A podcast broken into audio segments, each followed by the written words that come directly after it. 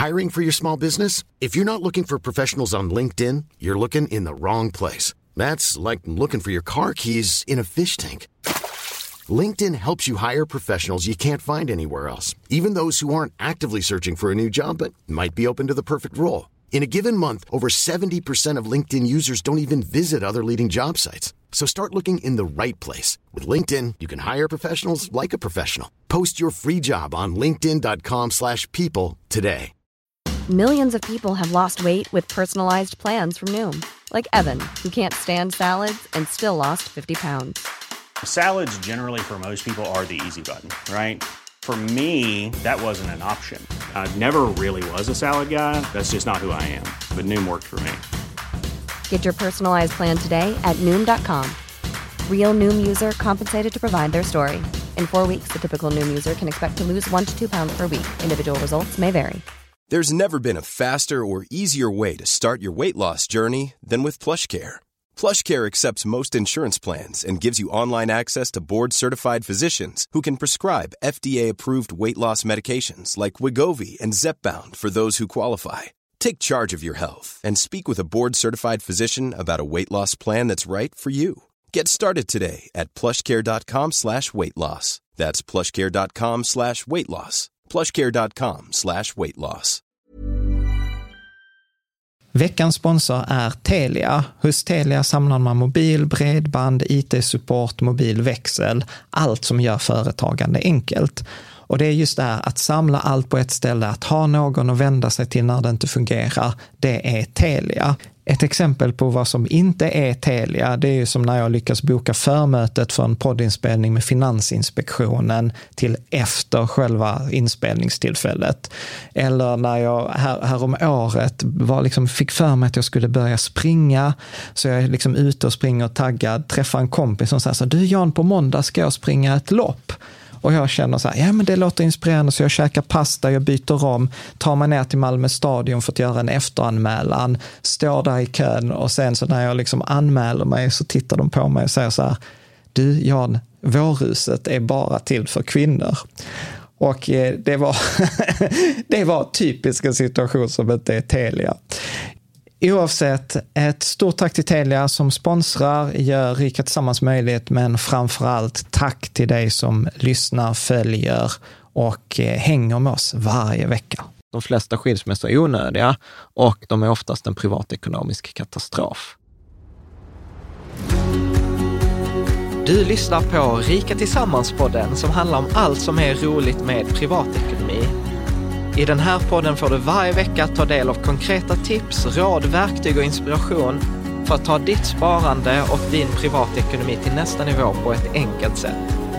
Vi som gör den här podden heter Jan och Caroline Bolmesson. Idag är det dags för avsnitt eh, 113 och eh, detta är ju en fortsättning på förra på förra veckans avsnitt. Mm, 16 prepping-tips för hushållsekonomin. Ja, precis. Mm. Så för den som eh, kommer in eh, ny, ny vad, hur skulle du sammanfatta förra avsnittet? Alltså jag är sämst på sammanfattningar, John. Men eh, hur man kan förbereda sin privatekonomi för eh, om det skulle hända någonting. Ja. Är det en okej okay sammanfattning? Ja, nej, men absolut. Att det är lite så här, hur gör man sin ekonomi uthållig? Hur gör man sin ekonomi robust? Mm. Och då pratar vi för en gångs skull inte så mycket om eh, investeringar, för det pratar vi om i alltid i, i vanliga fall, utan då handlar ju detta mer om eh, då helt enkelt liksom hushållsekonomin. Vi pratade om det, kanske inte vara på samma arbetsgivare. Vi pratade om alltså, att ha... Alltså, du tar det lite för snabbt. Men alltså man kan ju se avsnitt nummer ett i alla fall. Ja, 112 ja. är det. 112. Eh, ja, mm. precis. Men så att eh, dagens eh, avsnitt är ju då helt enkelt då en fortsättning på förra, förra veckans. Det bygger ju på då blogggrannens eh, Cornucopias lista som han gjorde, jag tror det var 21, 21 mars, där han kom med liksom så här tio tips. Och sen så har jag gått och klurat på den här och tyckt att den var skitbra, men det var vissa saker jag inte höll med om. Mm. Och sen var det liksom vissa tips som jag tyckte att han hade glömt bort eller så här så har jag lagt till, eh, så att istället för hans 10 så blev det 16 och i förra avsnittet så gick vi igenom de första åtta och eh, idag så tänkte jag att vi går igenom de, de sista eh, mm. åtta. helt enkelt. Alltså man blir ju nyfiken på eh, vilka tips du inte höll med om riktigt. Men du kan ju ta det sen kanske när de kommer. Ja, men det kommer. Det var ju till exempel, ett av dem jag inte höll med om, det var ju det här, gör dig oumbärlig på jobbet så att du Mm. inte kan få sparken. Att du liksom så här, för arbetsgivare har liksom rätt att undanta människor från den här LAS. Mm. Eh, Men, men då är det för mig så att vara ovärderlig på jobbet, ja, då blir man ju fast i den positionen. Man kan ju inte göra karriär då. För liksom, vem ska då göra de uppgifterna om man är ja, ovärderlig? man blir. Ja, Mm. Så att det var till exempel en av Till dem exempel en jag, av jag dem, inte ja. hö- höll, Mm. höll med om riktigt. Annars håller jag med om det, det mesta. Mm. Så att detta är helt enkelt 16 tips eh, för att eh, liksom ta, ha en mer uthållig eh, privatekonomi, hantera liksom, eh, vissa scenarier. Det pratade vi också om i förra avsnittet, att detta är inte sådär zombie-apokalyps-scenario, att världen kommer gå under. Och, zombie. Och vad gör man då? För då är kanske inte privat, eh, privatekonomin det, det Den värsta. viktigaste, nej precis. Eh, vissa, de, vissa pratar ju om att man ska ha konserver och nedgrävd... Men det är en annan grej. Ja, det är, det är en helt annan sak. Precis, det är så här doomsdays preppers. Detta handlar om så ganska vanliga scenarier, så du kommer inte åt bank-id för att internetuppkopplingen funkar inte. Eller Mm. banken har eh, liksom IT-problem och du kan inte, Swedbank kan du inte göra betalning. Alltså egentligen är detta saker som faktiskt har hänt under de senaste 10-15 åren. Eh, så att liksom så här vanliga, så här, förenkla livet. Ja, förenkla livet. Ja. Eh, Men ska vi först bara liksom snabbt, snabbt ta de första åtta eller eh, vad tänker du? Det- och så bara fortsätter man med nian sen och går lite mer på djupet. Ja, men det kan, det kan vi absolut göra. Mm. Men jag tänker att först behöver vi bara ta eh, Villkor. ansvar, precis. Villkor. Och, och jag vill också säga det som vi sa i förra avsnittet, att detta är inte, jag hatar egentligen listavsnitt, eller så här lista, åh, tre tips eh, för en platt mage till eh, förra Ja, för det sommaren. funkar inte för dig väl? Ja, tipslistorna funkar inte för dig. men jag är så här, funkar tipslistor för någon? Alltså antingen så är tipslistorna på så, dålig, så låg nivå att alla känner till dem, eller så är de liksom så att det, det liksom, de går inte att göra, du vet, för då ska man gå upp halv fem på morgonen och göra en timmes yoga och sen ska man göra en timmes meditation och sen ska man äta vegetariskt eh, eller tjej. Alltså så här, det är ingen som gör det. Nej, det, nej. det är nog ytterst få. Ja, så att, eh, så att eh, mi- mitt tips här är att se detta som en inspiration, se det som att man gör en, gör man en av grejerna på denna listan så har man gjort mer än vad de flesta gör. Mm. Och sen kan man kanske komma tillbaka till detta avsnittet i, i framtiden, Ja. eh, tänker jag. Så att det är dagens avsnitt. Jag tänker ansvars, eh, liksom villkoren och att det är som, precis som vanligt att avsnittet är inte eh, sponsrat, men vi kan ibland nämna sponsrade länkar, då säger vi det och så är länken i anslutning till avsnittet. Och det är så vi finansierar eh, bloggen, liksom, helt enkelt. Det kostar inte någonting för dig. Och det är också viktigt att säga att innehållet och det vi pratar om, det ska liksom inte ses som finansiell rådgivning, utan det är en allmän information. Det ska inte heller uppfattas som finansiell rådgivning. Och sen naturligtvis att bara för att saker funkat historiskt och eh, liksom att historisk avkastning har fungerat, så är inte det en garanti för framtiden eller för framtida avkastning. Framtiden innehåller alltid en osäkerhet. Och eh, att liksom vi, detta bygger ju ofta på information som vi har sammanställt, som vi bedömer tillförlitligt, men vi kan liksom inte garantera det. Så ska vi köra igång? Japp. Så föregående veckas tips, de som du ville ha, Mm. eh, det var ju att ha konton på flera banker, att det Mm. inte var begränsat till en bank. Det var att eh, betala räkningarna direkt när de kommer, inte bara lägga in dem och betalning på förfallodatum, betala dem liksom idag. Det var ha kontanter i reserv. Ja. Eh, att ha lite liksom i plånboken eller hemma eller kanske i bilen eller så här, eh, om inte kort funkar. Att eh, sprida, ha lite utländsk valuta, till exempel dollar eller euro är ju mest relevant för oss här. Sen var det ju det här, gör dig oumbärlig på jobbet, nummer fem. Nummer sex, minimera de passiva utgifterna så att du kan om, minska omställningstiden. Passiva utgifterna är för många liksom de här fasta kostnaderna som man har. Mm. Och sen så var, pratade vi om det här med buffert och bufferthinken. Och sen slutligen att diversifiera arbetsgivarna i hushållet. Att Man Mm. kanske inte behöver jobba på samma arbetsgivare eller samma hushåll. Samma eller- hushåll. Eh, samma bransch, samma bransch, tänkte jag. Eh, ja. Mm. Så det var föregående veckas eh, tips och då tänker jag att vi tar tips nummer Nio. nio. Som är minska skuldsättningen. Ja, precis. Eh, och, Varför har du nu Göran Persson-citatet här?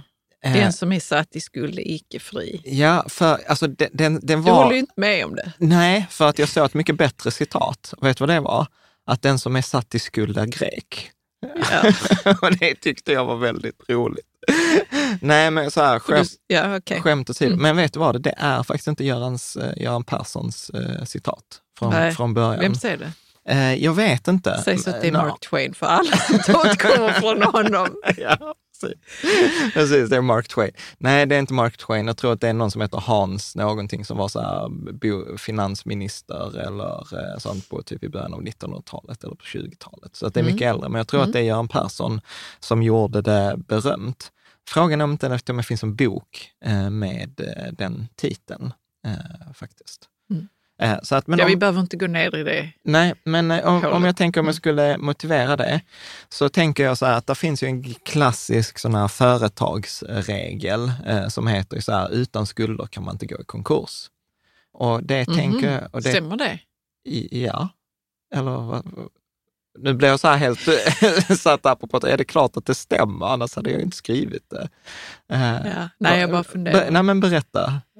Nej, men jag, eh, jag bara tänk, eh, det bara var någonting som slog mig där. Alltså, inte genomtänkt överhuvudtaget, men om man har ett företag, Ja, eh, om man har, eh, som han som sålde glitter, ja, eh, send glitter to your enemies. Han, hade ju, han fick ju så stor förfrågan. Ja, här- du får ju berätta vad det var. Det var alltså en australiensare som hade som affärsidé att man skickade hem ett kuvert med sånt här glitter med, som, eh, som är så här, Som det- sätter sig överallt, va? Som Ja. är svårt att få bort även i duschen. Väl? Ja, precis. Och då var tanken så Skickar man det till sin fiende och så fick fienden det på sig. ja, och så och öppnar så man. och visste alla så, Ja. han, han, det är någon som hatar ja, honom. och, så var, och så var det så att det var någon sån tidning, amerikansk tidning som skrev om detta på, Mm. på nätet och så fick han så sjukt mycket order så han kunde liksom inte Men då, uppfylla då var det nästan som han gick i konkurs. Nej, han gick inte i konkurs. konkurs. Han nej. bara fick tacka nej och han tyckte inte det var kul längre, så han la ner eller sålde företag. Men konkurs är ju så här, alltså om du driver ett företag eller är privatperson, för man kan ju gå personlig konkurs också, så handlar det ju om att du är skyldig folk pengar Ja. och de andra människorna liksom får inte betalt, så de ansöker om konkurs. Så att de liksom sätter dig i konkurs. Oftast i Sverige tror jag det är Skatteverket som sätter företag i konkurs, för de betalar inte sina eh, skatteskulder. Så, men har du inte, är du inte skyldig någon pengar, Nej, så, då kan man inte det- gå i konkurs. Nej, så kan man inte gå i konkurs. Alltså det är så sjukt eh, bra att få den här undervisningen i samband med att man vill höra hur man själv ska minska sin skuldsättning. Ja, precis. Bra, så att, och då tänker jag så här att det är ju liksom, det är alltid eh, liksom skulder och framförallt ofta de höga räntorna, eller räntorna som hänger ihop med skulderna, eh, som, som tvingar en till dåliga beslut. Mm. Och jag har ju varit med om detta i företag många gånger, att eh, till exempel så här, vi har inte haft, man har inte haft likviditet, eftersom man har inte haft pengar på kontot i företaget, man var tvungen att betala sina räkningar. Eh, och så vet man att det kommer in pengar om 30 dagar, men fakturorna förfaller om 10 dagar. Ja, men då måste vi sälja fakturorna. Ja, och då får vi bara 98 procent av pengarna för fakturan, men vi får dem idag. Man ser ju det i Lyxfällan och sådana också. Ja, men har jag inte pengar, eh, liksom har jag skulder så får jag dåliga lån. Dåliga lån har högre räntor som gör att jag får en, en sämre ekonomisk situation. Så det, det är ju det som man menar med att den som är satt i skuld inte är fri. För man är hela tiden eh, liksom ansvarig mot någon annan, eller någon Mm. annan kan ställa krav. Och sen så tänker jag också att detta med, liksom med skuldsättning, det är en risk om till exempel inflationen och därmed räntorna drar iväg. Det pratar man ju mycket nu, vi har låga räntor. Vad händer om räntan går upp till 3-4 procent, som är en, borde vara normalränta? Vad händer om den går upp till 7, eh, 7 procent? Så att skulder är ju liksom så att, ja, om man bara tar från ett riskperspektiv så vill man ju inte ha några skulder. Men eh, samtidigt så har man ju det som vi pratar om, eh, eh, alternativkostnaden. Att eh, om jag betalar ett lån idag med, eh, om jag tar till exempel en hundralapp och jag betalar mitt lån som har 1,5 procents ränta, det betyder att jag tjänar ju bara 1,50, alltså jag slipper betala 1,50 nästa år. Men hade jag placerat dem långsiktigt i aktier så kanske jag hade fått 8, 8 procent. Och detta har vi ju pratat eh, mycket om i andra avsnitt, i det avsnitt som heter investera, amortera eller till och med belåna. Ja. Så att jag brukar säga att en bra, eh, en bra balans här är ju att amortera kanske 1-2 procent om året, att följa det här amorteringskravet. Så att vill man, eh, vill man läsa mer om det eller lyssna, eh, titta så är det avsnitt 102 och 108. Och en klassiker att minska risken här, förutom då att amortera, det är att binda de här räntorna. Och jag har varit med i många situationer, både vi har gjort det med vårt bolån, jag har varit med i flera företag som har lånat pengar, att man har delat upp lånet i tre delar. Att man har bundit ett på fem år, en tredjedel på tre år och en tredjedel på eller rörligt, eller till exempel 30, 30, 40. Det ser mm. väldigt frågande ut. Eller så här. Nej, men grejen är att jag zonade ut en stund där. Ja. Och sen så kom jag tillbaka och tänkte så här, men vad är det vi snackar om egentligen? Okay. Mm, man ska bara minska sin skuldsättning. Ja, och kan vi inte bara igen... stanna vid det, att man minskar sin skuldsättning genom att betala av sina lån? Man ska absolut inte ha kreditkortslån till exempel, mm. eller så. Ja, räkningar precis, fast det är ju inte så svartvitt. Nej, okay. Och det är ju det jag försöker säga, att, så att ja, men man kan amortera, man bör amortera, men man behöver inte amortera mer än 1-2 procent om man kan liksom investera de pengarna istället.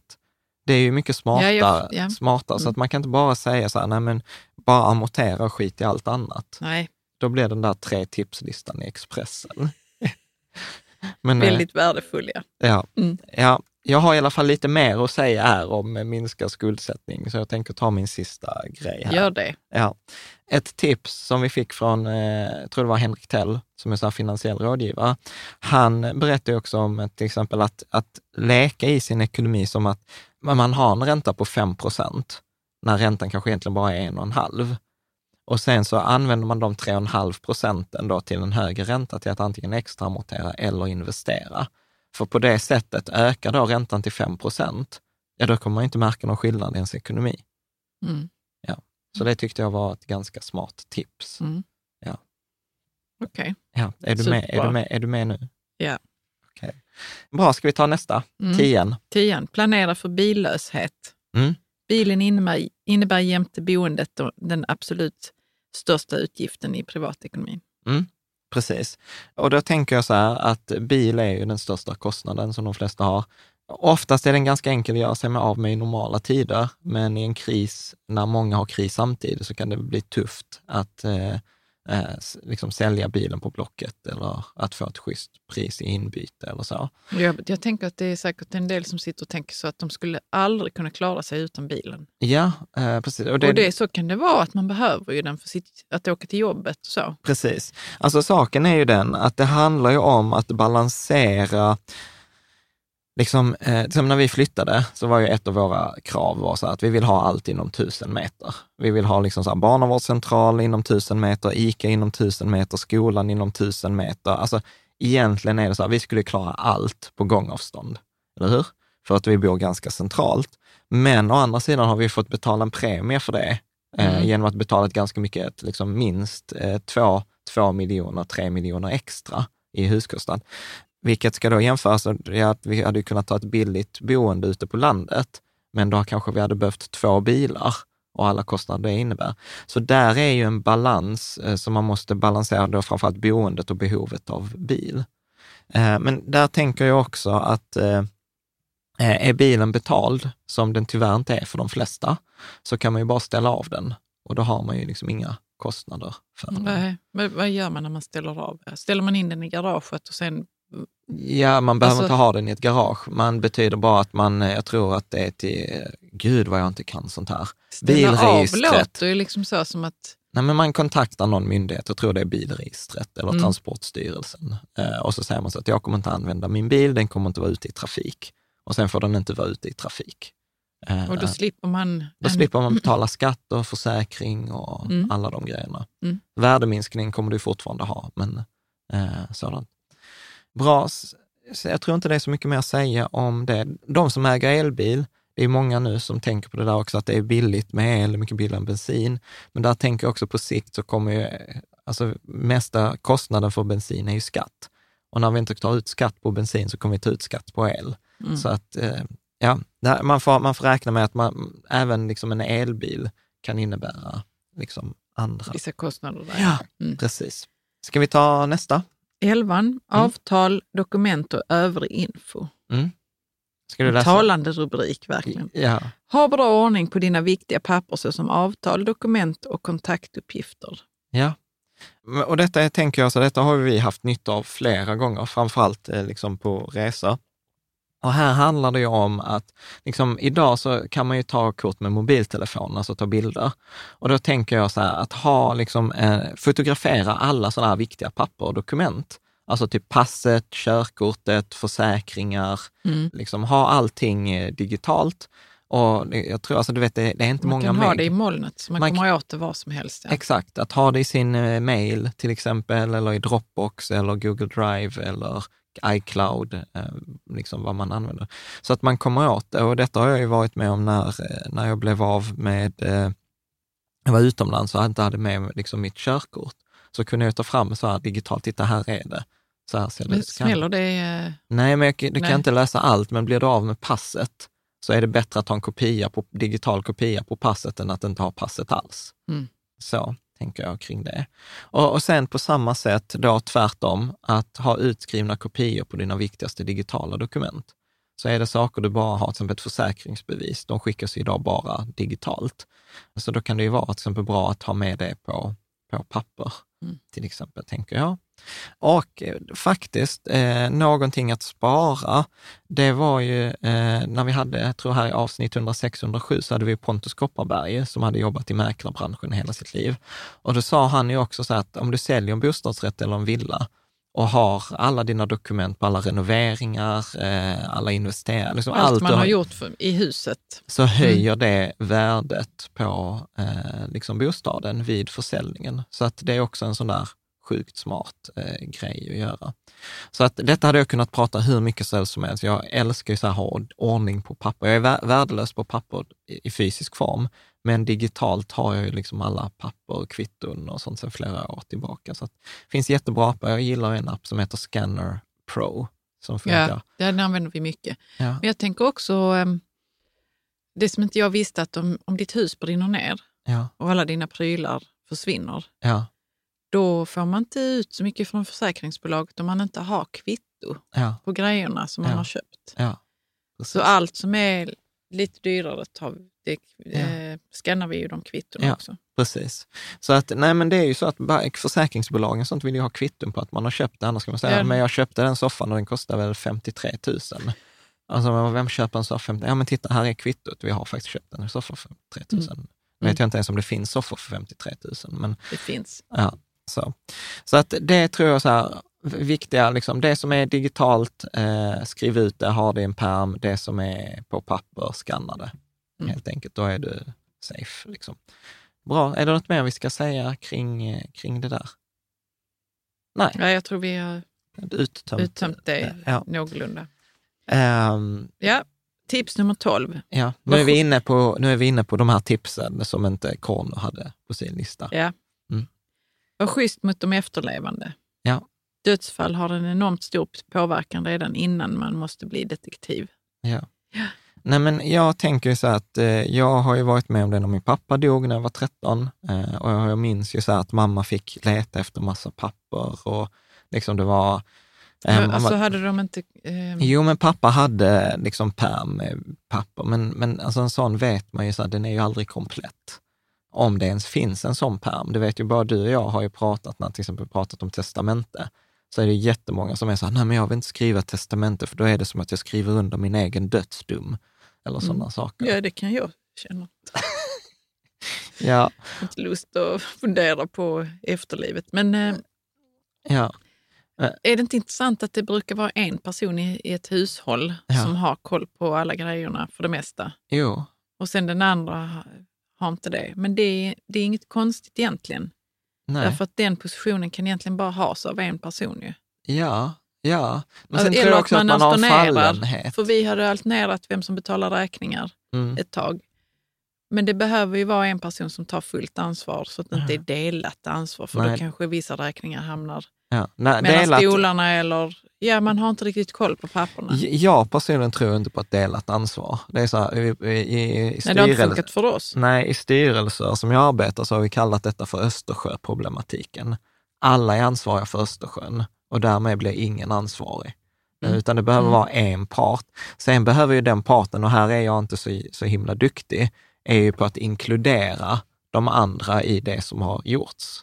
Eh, som att inkludera det i, ja men nu har vi gjort de där grejerna. Liksom.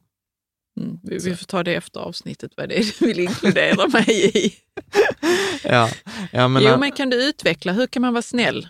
jo, nej, men, Förutom att inkludera. Ja, nej, men jag tänker så här att, att ha bra ordning på papperna, det var ju det förra tipset, tips 11.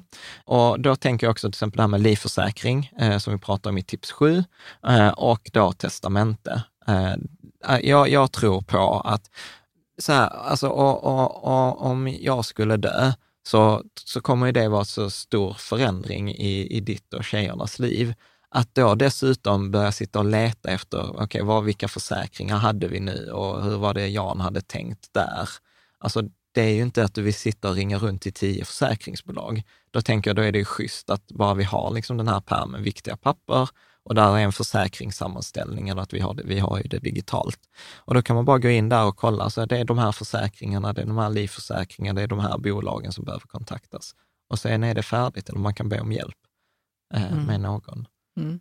Det känns som du är så utzonad idag. Nej, jag är inte utzonad. Jag, tänker mer på att eh, det finns en annan grej det där att har man det digitalt så måste man ju på något vis dela något slags lösenord med den andra. Ja, absolut. Det är, det, man kan inte bara ha saker digitalt och sen så är det svårt att komma åt det. Ja, nej men precis. Nej, men där använder ju vi, vi använder ju eh, LastPass.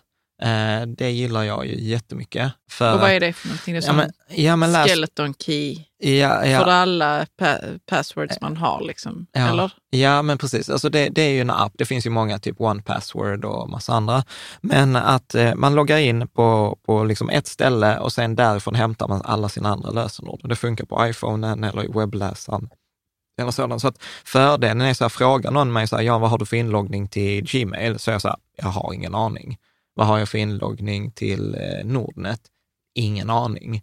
För att det enda jag har en aning om är mitt lösenord till LastPass och sen finns alla andra lösenorden där. Ja, och den gör ju ganska komplicerade lösenord Ja. för att det ska vara svårt att knäcka dem. Ja, och sen kommer så, det är s- Jo, men det så är det. Mm. Men sen är också, blir det en dataläcka att Nordnet blir hackat och alla lösenorden kommer ut, ja men då är det bara lösenordet i Nordnet som har gått förlorat. Det är inte samma lösenord jag har på Avanza och på alla andra eh, ställen. Mm. Det som jag därmed tycker är coolt med LastPass, det är att de har en sån här funktion som att, eh, där jag har lagt till det som en sån här nödkontakt.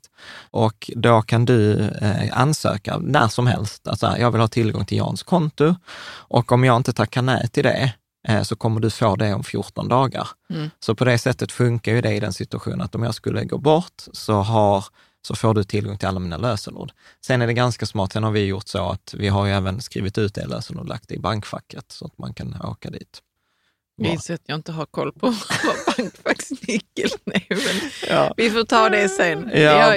Jag hade säkert hittat det. Ja, men jag tycker, och detta, jag tycker det ibland är så roligt när vi gör de här poddavsnitten, för när vi sitter här och pratar så kommer vi på så här, ja, nej, det där Det har vi inte inte vi gjort. nej, det har vi inte pratat om. Eh, och då, är, då tror jag också dessutom sannolikt, har inte vi pratat om det, som är lite nördiga på det här, så är väl sannolikheten fler att vi inte är ensamma. Mm. Eller så är vi bara ensamma i världen alla andra har pratat om det här.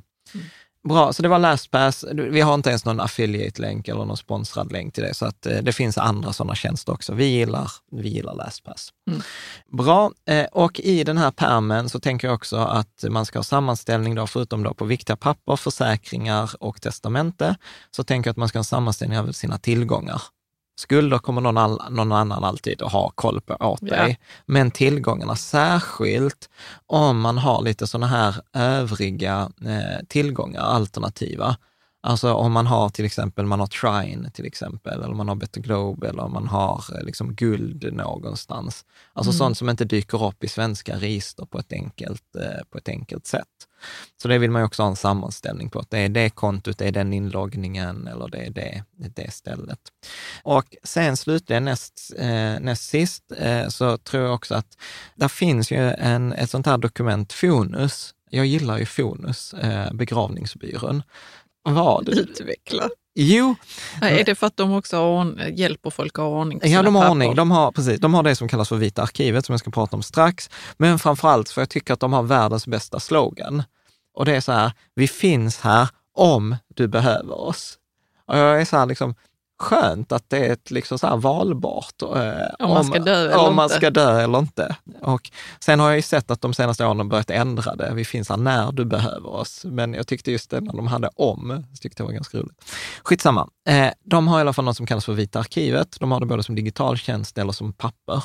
Och detta pappret kan man då fylla i och detta är schysst mot de som är efterlevande. För där står så här, så här vill jag ha min begravning, så här vill jag att klädseln ska vara, den här musiken vill jag ska spelas, det ska vara så här, ska det vara kremering eller jordfest eller så här, ska det vara liksom ceremoni, ska det, ja men så här, där, där är typ, Men måste man 50 också logga in där för att Det få se göra. detta? eh, ja det kan man göra eller så kan man gå till dem och, och Mm. säga så. Men eh, man kan även ta det i pappersform och bara skriva, googla så Vita arkivet, eller jag lägger ut en länk Mm. eh, till det. Och då tänker jag också så här, för, för det här apropå att inte ha pratat, jag vet inte liksom hur du skulle vilja ha det. Nej. För vi har inte riktigt pratat Nej, om men det. jag har sagt det någon gång när vi stod skulle, och kom från Ica och skulle öppna dörren så sa jag så jag vill förresten bli kremerad. Ja, Och så vill jag två läkare ska, två olika läkare ska ska döds... fastställa eller liksom döds, dödförklara mig. Okej. Jag vill inte att det, det ska...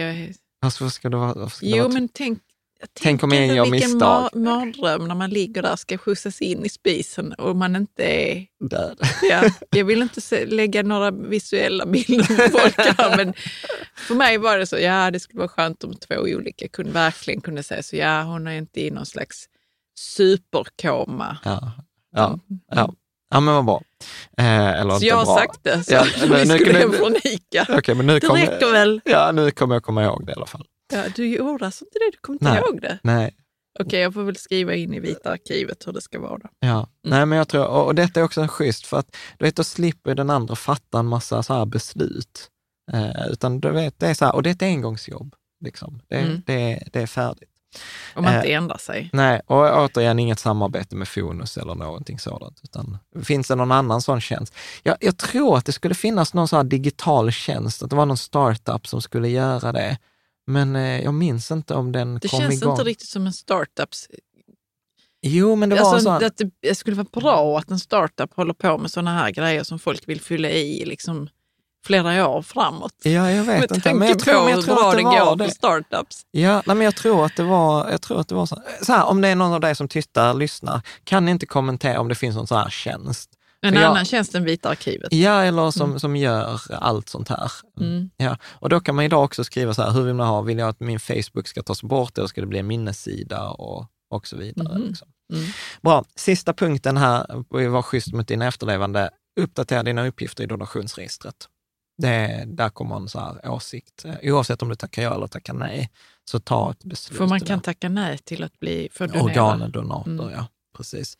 Och jag är, jag vet inte, där har vi nog olika åsikter. Jag är så, jag är död, ta vad ni, kan jag rädda livet på någon där så är det väl skitbra. Ja, men jag, är, jag kan också tänka mig det. Men det får vara två olika läkare som fastställer att jag är hjärndöd då, eller vad det är för någonting.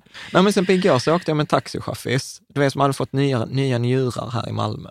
Och han Jaha. var ju liksom så här helt supertacksam och sånt för det. Ja, det kan man inte leva utan. Nej. Ja, så att jag är så Mm. att eh, det tycker jag att man ska göra. Det kan väl vara så en grej man kan göra bara när man lyssnar. Eh, Och allt går att göra digitalt med BankID, så man loggar in med sitt BankID så är det färdigt. Mm. Bra, detta var ett eh, långt utlägg. Långt kring, kring att vara snäll mot de efterlevande. Men Ja. om vi går vidare till punkt 13. Ja, Likvida tillgångar. Ja. I en kris är ofta likviditeten det som tar slut först. Inte ovanligt att det är svårt att avyttra tillgångar. Mm. Och då tänker jag, detta är ungefär lite som kontantgrejen, fast vi tittar på sparandet och investeringarna. Och här skulle jag säga så här, att frågan att ställa sig är att kommer jag kunna eh, avyttra, alltså kommer jag kunna sälja mina tillgångar i en kris? Till exempel under finanskrisen 2008 eh, så gick ju inte det.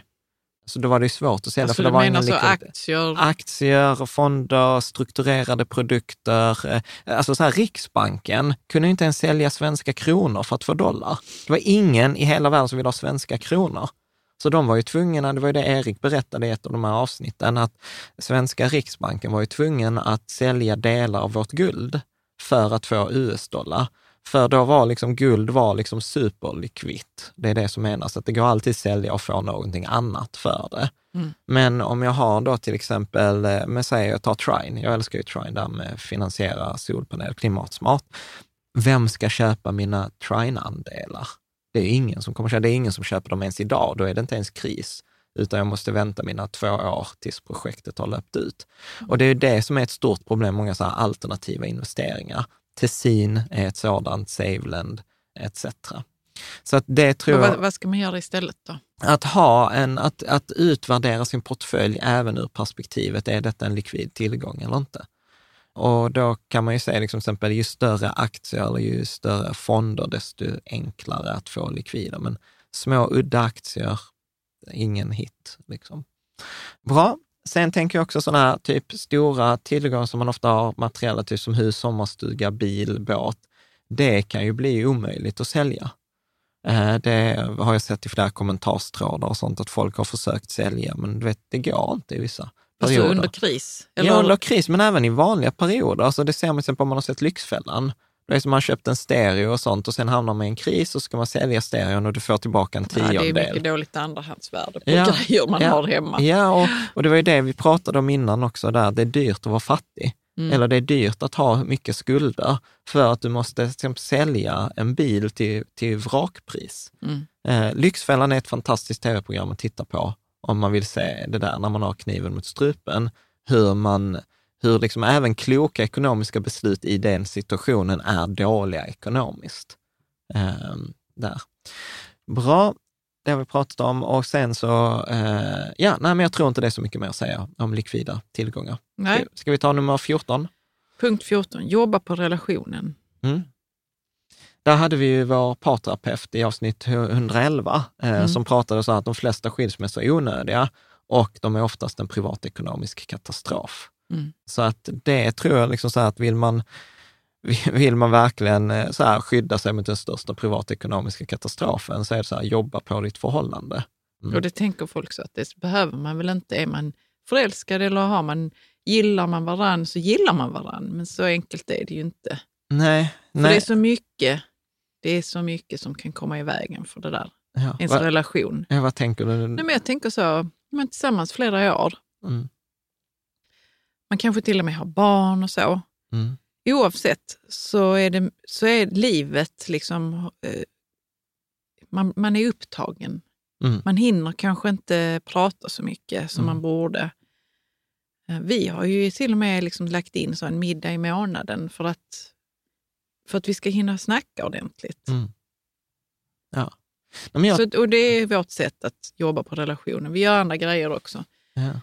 För att eh, det är liksom förr eller senare kommer det saker som förstör. Liksom. ja, precis. Nej, men det skapas Det låter lite hemskt, men så är det. Ja. Mm. Nej men vi hade ju, det var ju som, som någon listade ut, så här, liksom, när man går kanske inte till en parterapeut, liksom det första man gör, men efter att vi gick ju där för något år sedan och vi hade en kris, så tycker jag liksom att det, det är ju bra. Alltså det är liksom så att, att gå till parterapeuten liksom precis... Då och då, menar att, du? ja, Eller nej? eller att man gör det ofta tror jag för sent. Att man inte ser, eller jag har nog inte sett ja, relationen. man drar sig för att gå dit Ja. och boka tid och nu, ja, Ja. då är det kanske Ja. för sent. Ja. Ja. Nej, men jag rekommenderar verkligen att lyssna på avsnitt 111. Och det var ju roligt som han, var det inte han Tommy sa också, så här att jo, alltså ibland så är det ofta så att man är negativ, ofta mannen är ofta negativ när man kommer hit. Eh, Men så sa han efter, en, efter ett samtal så brukar det sen vara bra. Ja, för han menade ju att mannen tror ofta att han ska få skulden för allting. Ja, Men det händer inte hos parterapeuten. inte hos en duktig parterapeut eh, Mm. i alla fall. Nej, och det är ju bara så skilsmässa, alltså till exempel ofta är, och, och, och detta hänger ju ihop med många av de andra eh, riskerna. Att säga så här, okej, man, man skiljer sig och så måste man sälja huset och så är huset överbelånat.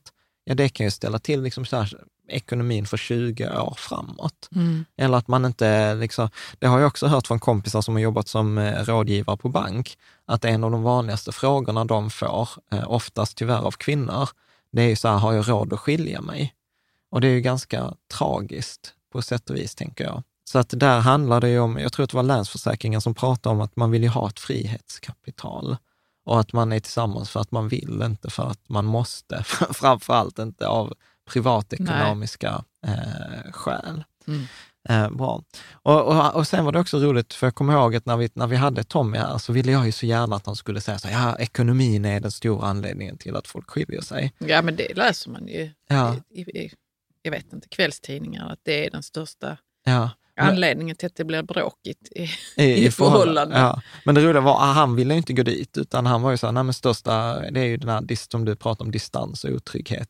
I, Att det är det som leder till, till, att... ja, och, att, och att det var ju så skönt i det avsnittet också, att allt handlade egentligen, kom ju tillbaka till eh, att så här, problem i ekonomin, eh, att man inte pratade, var egentligen en, en, en feedback på att man inte hade en trygghet i ekonomin. För har man en trygghet i ekonomin så kan man prata, eller i trygghet i förhållandet så kan man prata om ekonomi. Eller prata om jag, de olika tycker, sakerna. jag, jag ska säga så här, jag tycker inte det är så superenkelt. Därför att kring ekonomi så har vi allihopa olika sanningar som vi tar Mm. med oss från att vi är små kanske. ja, Och, pengar eh, växer inte på träd. nej, nej, och sen så är det dessutom så att man kan ha känslor kring pengar. Ja, För att man kanske var dålig på att hantera det när man var yngre. Och Ja. då, är man, då tror man att man är det alltid. ja, Som jag har haft en... Jag, jag har inte lärt mig hur man hanterar pengar när jag växte upp. ja, Och, då, och sen så har jag dessutom ett sånt här beteende där jag tycker om att liksom komplettera saker i huset och för mig själv och, och barnen och för dig hela tiden. Alltså, man kan inte ha hål i tröjorna. Liksom. Mm. Sådana saker. Och då går, då går det åt pengar. mm, Jag vet hur man spenderar pengar. mm, Plus att jag har en sanning om mig själv, hade i alla fall, att jag inte är duktig på att hantera pengar. mm, Men det är ju ingenting som jag har gått och berättat för dig nej, i första läget. Jag har inte ens fattat det själv. ja, Så att det, är, det är större det här med att, ha koll, att, att prata om ekonomi med sin partner mm, än vad man tror. Det är inte som att man bara kan säga så jag tycker det är obehagligt eh, att ha massa pengar på kontot eller pengar ska rulla. Alltså man, Mm. man går inte dit utan det är liksom, man vet inte ens hur man ska förklara hur det Mm. känns kring pengar. Absolut. Nej, men det har ju Så varit... det gäller att lära känna sig själv Ja. och inte skämmas för sitt beteende kring pengar. Ja. Då kan man prata. Ja. Nej, men jag håller med och det har ju, för oss har ju det varit en process i många år. Jag ville ju till och med skicka dig på kurs för att du skulle lära dig att hantera pengar. Men du tyckte inte att jag var dålig på att hantera pengar. Du Nej. visste bara att jag hade ett väldigt ansträngt förhållande till Ja, pengar. ja, precis. Nej, men alltså grejen, och det har vi alla på ett eller annat sätt. Alltså, Ja, det är faktiskt. som tvångsbeteende på något vis. Ja. Antingen vill man spara Ja. eller Ja. pengarna ska rulla. Eller är det någon som är mitt emellan? Det är det säkert. Jag tror, vet du vad? Det Nej, men är det säkert. Jag men- tror, att, jag tror att det handlar om att man ofta... Jag upplever att när man ofta, om vi tittar i vår omgivning, så till exempel en vanlig så här, utmaning folk har är att den ena vill investera och ta risk och den andra Mm. vill inte göra det. Och så blir det konflikt. Och då tänker jag så här, lösningen på den konflikten är många gånger, så vad är målet? Vad är målet? Jo, men båda vill ha ett bra liv, eller hur? Och det är ju den gemensamma faktorn. Den som vill investera och ta risk vill ju göra det för att uppnå mer pengar för att kunna ha ett bra liv. Och den som inte vill investera har egentligen samma mål, också ett bra liv och man vill bara inte ta risk så att det ska bli sämre än det man har. Och jag tror kan man bara enas om att man har samma mål, om att vi vill båda ha ett bättre liv, så kan man ju säga att sanningen ligger inte hos någon av dem, utan det ligger i mitten. Och egentligen så är den stora fördelen att de paren har egentligen båda sidorna. De har den som skulle kunna utvärdera det utifrån ett negativt riskperspektiv och de har den som kan utvärdera det från ett möjlighetsorienterat perspektiv. Och då måste man ju prata. Ja. Låt oss nu bara etablera en sak. Ja, Ehm, vi har ont om tid. Det är alltid någonting annat som ska göras ja, än att man ska prata med sin partner. ja, Men då får man ju ta sig tid. Alltså ta Mm. en ostbricka och vad det nu är man vill dricka till och Ja. snacka. Ja. Vi är inte superduktiga på det, därför Nej. vi har fått lägga in det i kalendern. ja, För att det är alltid något annat som ska göras. ja, precis. Men Det- då det- måste man ju snacka och, och inse att man kompletterar varandra. Eller, Ja, vad och det nu kan vara. precis. Och att egentligen är det, jag, jag tror ju mycket på att det handlar om att komplettera eh, varandra. Men detta låter ju som nu att... blev det eh, jättelångt här kring Ja, vi- på relationen. Men Ja, Nej, men jag tror att vi behöver göra ett avsnitt eh, om detta och så Ja, prata med någon, göra, någon eh, eller om det är du som lyssnar eller tittar som känner någon som är, så här, som är jätteduktig på det här. Man ska gärna vilja ha någon psykolog eller någon så här, eh, jag vet inte vem man skulle ekonom, eh, någon parrelation. Pengapsykolog. Pengar.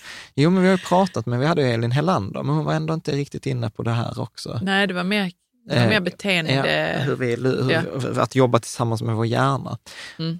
Detta är ett avsnitt, definitivt. Vi ju inser först- det att vi behöver göra ett avsnitt av det här. Det kanske bara är en halvtimme långt, men i vilket fall Ja, precis. så behöver vi gå in på det här hur man jobbar tillsammans i ett förhållande kring pengar. Ja, Mm. precis.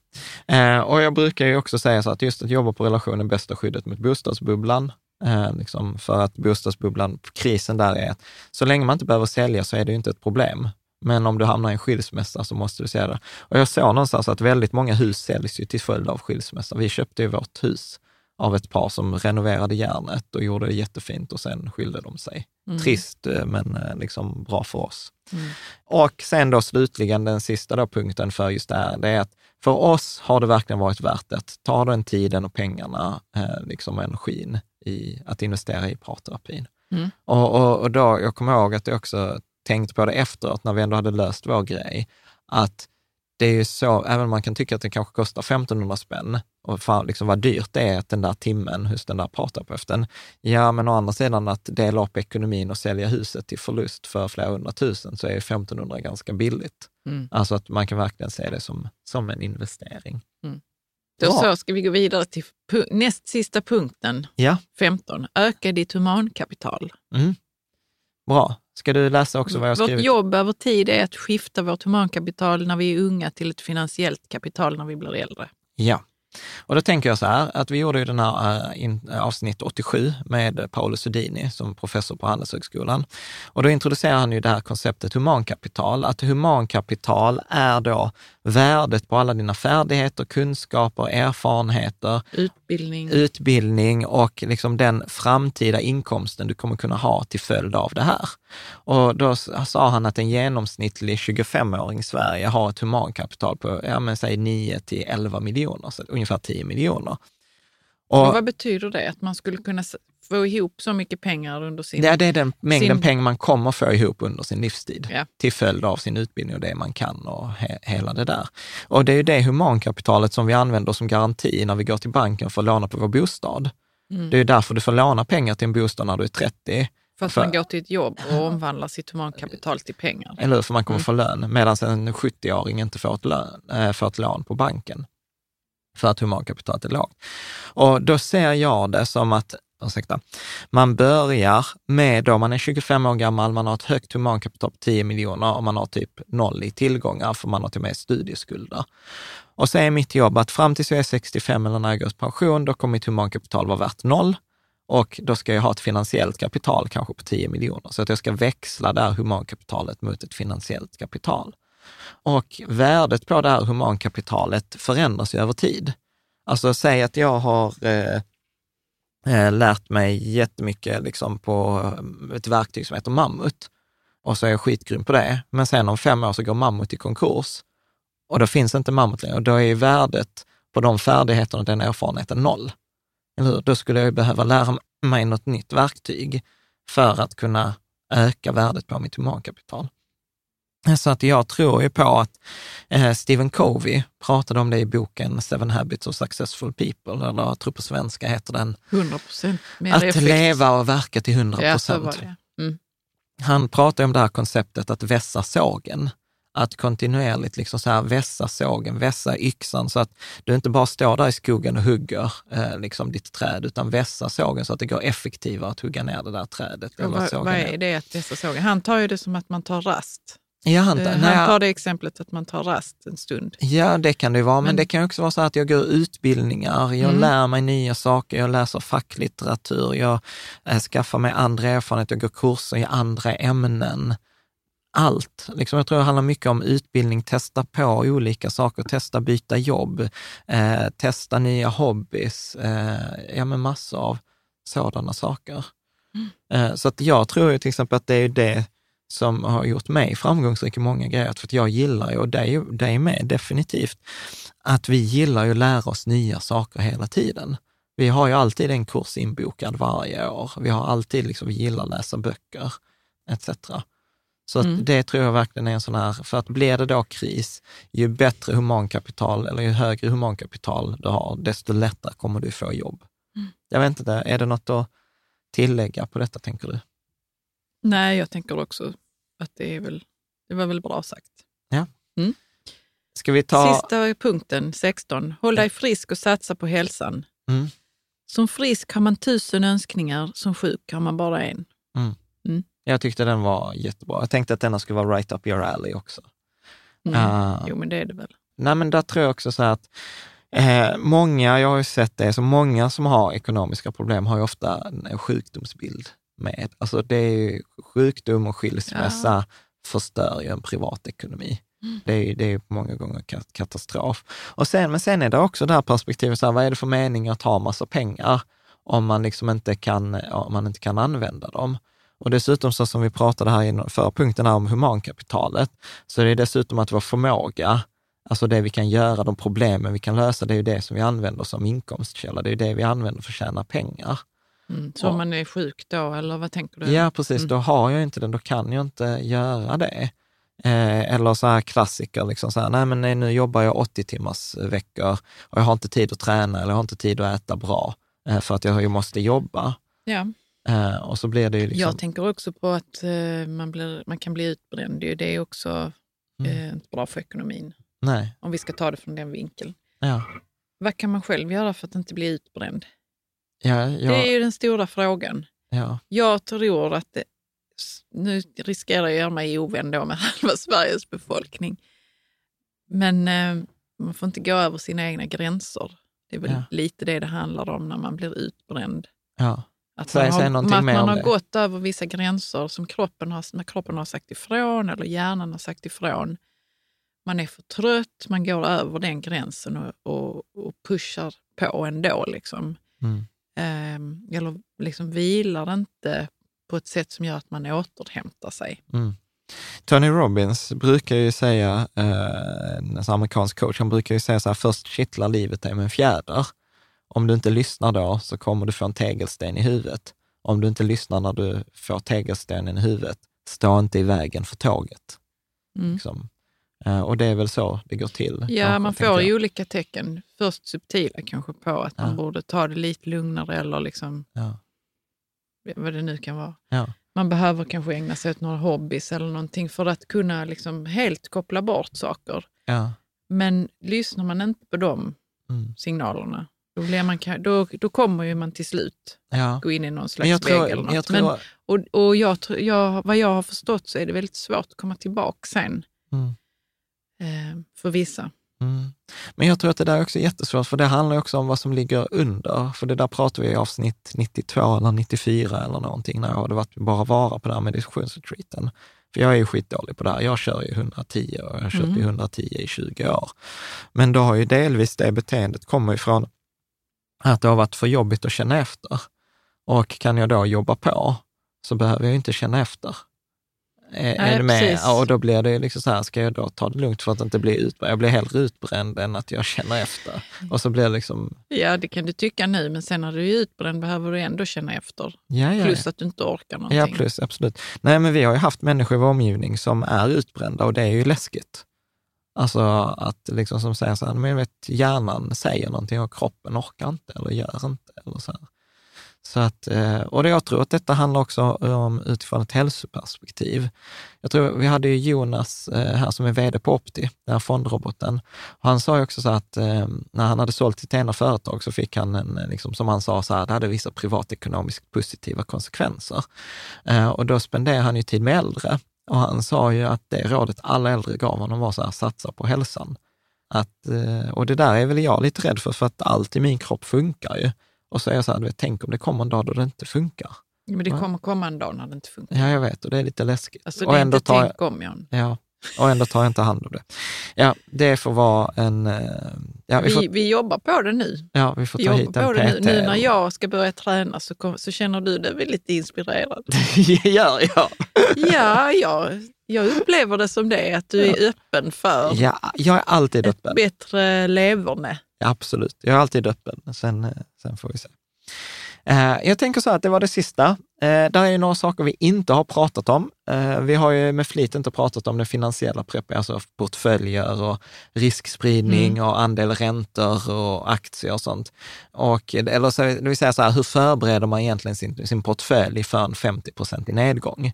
För att det kommer komma en 50% nedgång. Men du, vet, vänta här nu. Ja. Ska man inte bara Ska man inte bara köra på som vanligt? Jo, det är ju det precis som är min poäng. Det, att, jag har lärt mig någonting. ja, ja nej men det, för det är ju så att med, med en stor sannolikhet, så under en 15-årsperiod så ska portföljen falla i värde med 50 procent två gånger. Så under mm. en 15-årsperiod två gånger, ska, det är inget konstigt, den ska falla med 50 procent. Men det går inte att förutsäga när det kommer ske, det går inte att liksom förutspå framtiden. Och därför behöver man ju ha en annan strategi och det är ju det som vi pratar om då i avsnitt 47 97 om fyra hinkar-principen. Ja. Vi har pratat om det i avsnitt 99, som är då kom igång med ditt sparande. Vi har pratat om detta i avsnitt 75, som är då gult ljus på marknaden.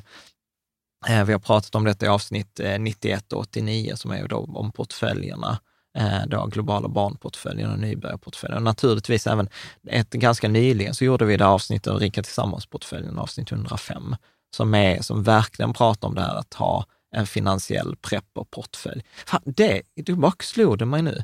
Det, det, Riket Tillsammans-portföljen är ju en riktig prepp, prepping-portfölj. Det är nog därför jag gillar den mm. så mycket.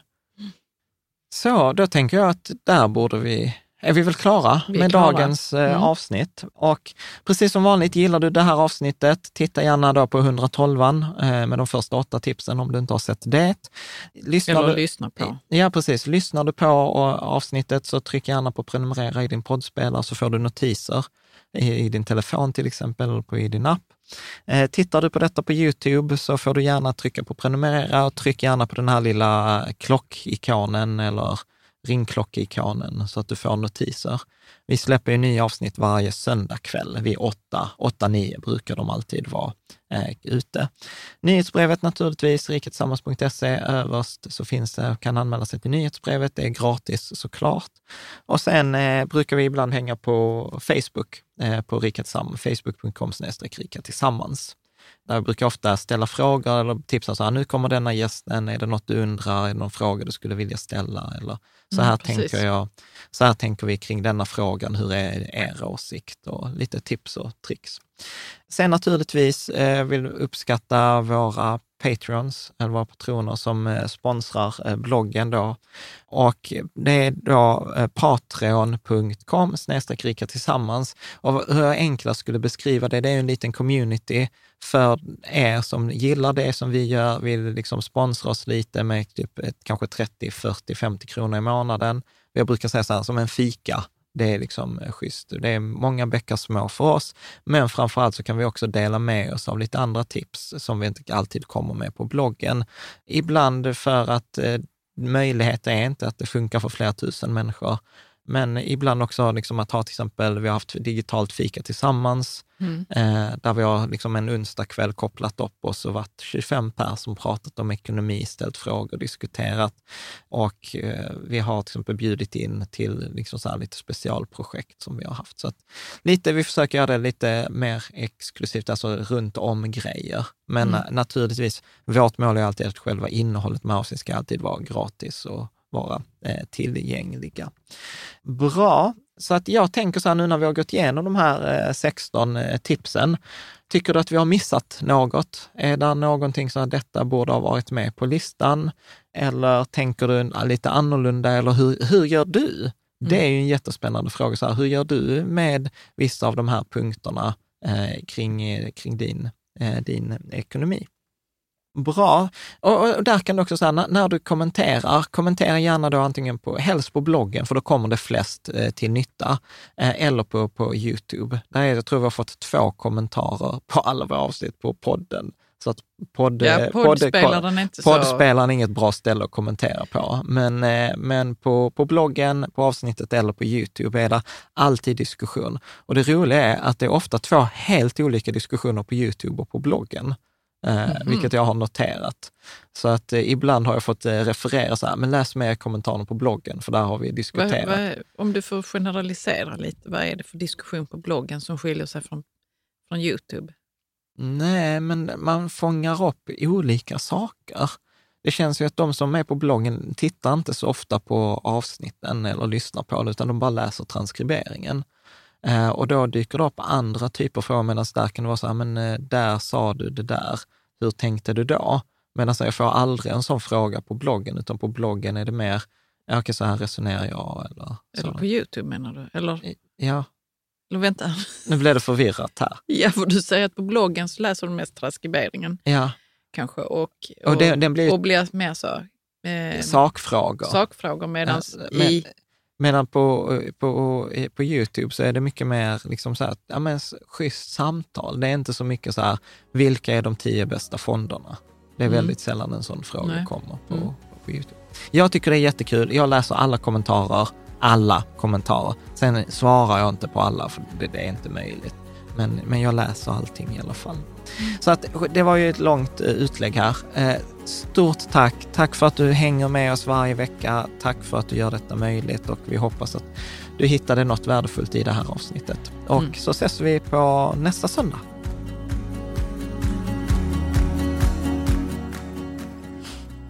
Du var klämkäck idag. Nästa söndag. Ibland är du lite tjejig, John. Du det? Okej, du vet att detta kommer komma med nu i? Nej, det kommer inte med. Jo. Det är sånt som du klipper bort. Nej. Nej, nej, klipp. Ha med det, John. Hi, I'm Daniel, founder of Pretty Litter. Cats and cat owners deserve better than any old fashioned litter. That's why I teamed up with scientists and veterinarians to create Pretty Litter. Its innovative crystal formula has superior odor control and weighs up to 80% less than clay litter. Pretty Litter even monitors health by changing colors to help detect early signs of potential illness. It's the world's smartest kitty litter. Go to prettylitter.com and use code ACAST for 20% off your first order and a free cat toy. Terms and conditions apply. See site for details. Planning for your next trip? Elevate your travel style with Quince. Quince has all the jet setting essentials you'll want for your next getaway, like European linen, premium luggage options, buttery soft Italian leather bags, and so much more. And is all priced at 50 to 80% less than similar brands. Plus, Quince only works with factories that use safe and ethical manufacturing practices. Pack your bags with high-quality essentials you'll be wearing for vacations to come with Quince. Go to quince.com slash pack for free shipping and 365-day returns. Mom deserves the best, and there's no better place to shop for Mother's Day than Whole Foods Market. They're your destination for unbeatable savings, from premium gifts to show-stopping flowers and irresistible desserts. Start by saving 33% with Prime on all body care and candles. Then get a 15-stem bunch of tulips for just $9.99 each with Prime. Round out Mom's menu with festive rosé, irresistible berry chantilly cake, and more special treats. Come celebrate Mother's Day at Whole Foods Market.